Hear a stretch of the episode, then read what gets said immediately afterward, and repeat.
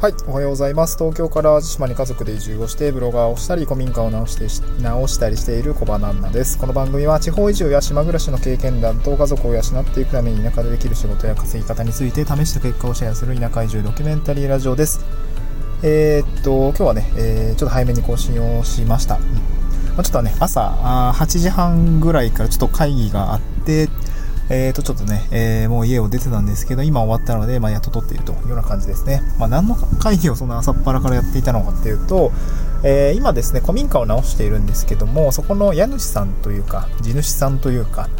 と、えー、と、まあ、契約、賃貸借契約とか、使用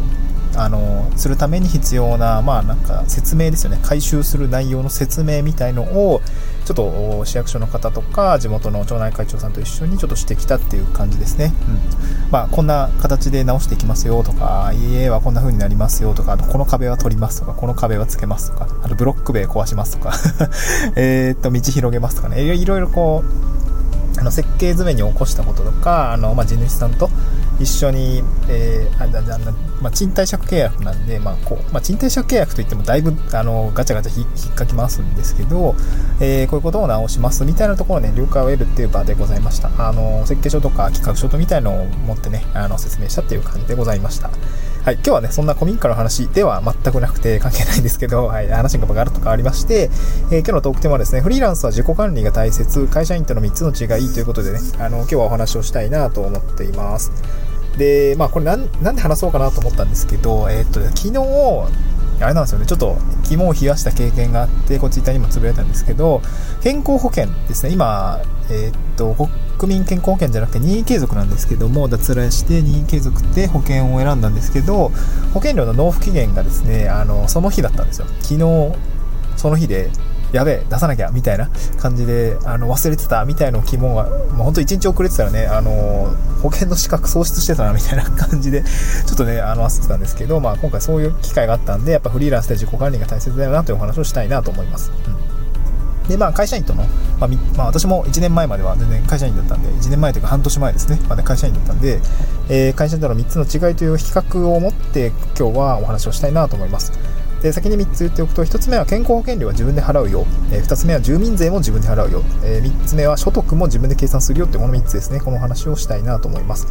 え、1つ目ですね健康保険料は自分で支払うよもうまさに自分の痛い経験からなんですけども国民健康保険料を納めるまあ私は任意継続なんで、まあ、そういう保険料を、まあ、会社員じゃない場合はですねあの納付書が来たら自分で払います、うん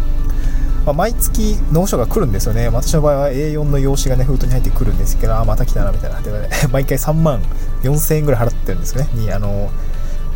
まあ、これ、あの、合わせて今日ね、あの、概要欄の方に、まあ、脱サラしたら健康保険は国民健康保険か任意継続がしっかり保険料を比較すると損しないっていう話をね、あのー、取ってるんで、そちらを、あの、ぜひ聞いてみていただきたいんですけど、えー、っと脱サラした時は所得によって国民健康保険の方が高かったりもしくは任意継続の方が高かったりするんでそこはちゃんと比較した方がいいんですけど毎月ね今3万4000円ぐらい払ってるんですよ。結構痛いなんですけどはい。これ納付書が来たら自分で払うのでそう忘れちゃうと本当ね保険の資格喪失しちゃうっていう形になるんでもうやばいよねっていう感じですね。ちなみに任意継続をあの任意継続を、あの納付し忘れて失うともうその国民健康保険自動的に切り替わると思うんですね、まあ、その手続き必要なんですけどあそう任意継続を継続するのであればこの納付書が来たら支払うってことはね忘れちゃいけないんですよね。もう本当危なかったですね。なので自己管理が大切っていうことですね、うん、で2つ目は住民税も自分で払うよってことです住民税って納付書が来るんですよね、うんで、払い方としては、なんかまあ私もね、あの、初めて経験したんですけど、なんか通年4期、4期ごと、四半期ごとに、あの、期限が定められた納付が、納書が来ていて、まあ1回6万6千円ぐらい払うんですよね。結構高いんですけど、なのでその払う月はバーン、払う月は支出がバーンと上がっちゃうんですけどね。うん。で、会社員の時どうだったかっていうと、これはもう毎月給料から天引きされてますね。うん。毎月給料から天引きされてます。はい、なのでまとまって出すというよりはなんか毎月引かれてんな毎月住民税高いなみたいなそんな感じですよね、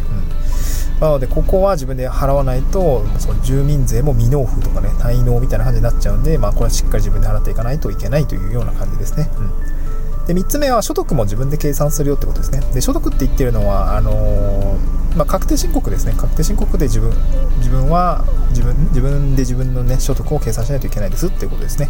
うん。まあ、これは、あの、なんていうんでしょう、まあ、所得税、まあ、フリーランスですね、あのまあ、私は、えー、っと、えっと、大河内薫先生ですね、税理士の大河内薫先生の、えー、なんかフリーラン、なん税ちょっとやばい本の名前忘れちゃったんですけど、うんと、何にも、税金について何にも知らないままフリーランスになっちゃいましたが、ななんちゃらこうちゃらみたいな ま日本で一番売れているフリーランスデー本ですね。を読んで、あの、あのすごい分かりやすいなと思いながら勉強したことなんですけども、まあ、これを読むとね、あのその所得税の計算とか、フリーランスが確定申告するために必要なことみたいなのがよくわかる本なので、まあ、これはぜひ読んでいただきたいなと思うんですけど、まあ、それでね、所得フリーランスというのは所得も自分で計算しないといけないし、その計算した内容に基づいて所得税が決まっていくんですっていうことがあの分かります。うんまあ、なので、来年の税金を決めるためにもね、えー、こういうことはしっかりしないといけない。来年？まあ、所得税ですね。所得税を計算するためには、えー、確定申告をして、えー、まあ、納めていかないといけないんですっていうことですね。これはまあ、義務みたいなもんですね。はいまあ、今日はね、あのそんな感じで、まあ、会社員だったらそれ年末調整はやるけれども、まあ、それって、まあえー、保険料の控除とか、ふるさと納税の控除みたいなやつを、まあ、あのの、えーと、提出をして経理事務の人がねうまくやってくれてるって感じで全然会社員は全然やらなくていいんですけどフリーランスになったらそこも全部やらないといけないし、あのー、申告もしないといけないっていうことですね、まあ、ただメリットとしては自分のその事業ですよね。経理あ経費ですね。経費をしっかり計上できたりとかっていうこともできて、まあ、節税のメリットは非常に、まあ、幅が広がるのでこれはフリーランスのいいところなので、まあ、なんていうんでしょう、うん、まあ別に悪いことばっかりじゃない自分で全部やらないといけないんだってことはそれはそうなんだけど、えー、できることは広がるよってことで、まあ、これはポジティブに捉える方がいいかなというふうに思いますね。あと、まあ、お金の流れとか、経費、これは経費、これは経費じゃないとかね、そういうのも、まあ、一つ一つが勉強になりますので、まあ、会社員だけやってたら、あの、学ばないことだけれども、フリーランスになると、うん、なんだろう、勉強になるので、僕はいいいいかなと思いますね。人生長い、長いんで、まだ30年ぐらいはあると思うんで、まあ、そういうことも経験をして、えー、なんかね、少し勉強になったらいいかなと私はあのポジティブに捉えて頑張っていきたいなと思っています。まあ、めんどくさいんですね。すごいめんどくさい。もうめんどくさいんですよね。そう、あの、かあのなんだっけ、確定申告を控えてますので、会計ソフトとかもね、契約をして、あの、まあ、なんだ、青色申告する予定だったので、なんて言うんでしょう、あの、帳簿も起こさないといけないし、仕分けも切らないといけないと思うんですけど、まあ、これはめんどくさいんですよね。うん、レシートとかはなんとなくまとめては取ってるんですけど、早くね、思い越しを、そう思い越してあげないとな、やばいっすよね。うん、やらないといけないなというふうに感じています。まあ、めんどくさいんだけどね、本当に何回も言うようだけれども。まあ、今日はそんな感じですね。まあ、この、えー、っと、フリーランスは自己管理が大切ですと。まあ、会社員との3つの違いは、健康保険料を自分で払うよう。えー、住民税も自分で払うよ、所得も自分で計算するよ、確定申告するよっていうことをね、今日はお伝えをさせていただきました。えー、この後はね、えーと、集落の方でね、えー、もうあれですよ、米の収穫、あの稲刈りをやらないといけないんで、えー、ちょっとね、肉体労働なんですけど、まあ頑張っていきたいなと思います。また次回の収録でお会いしましょう。バイバイ。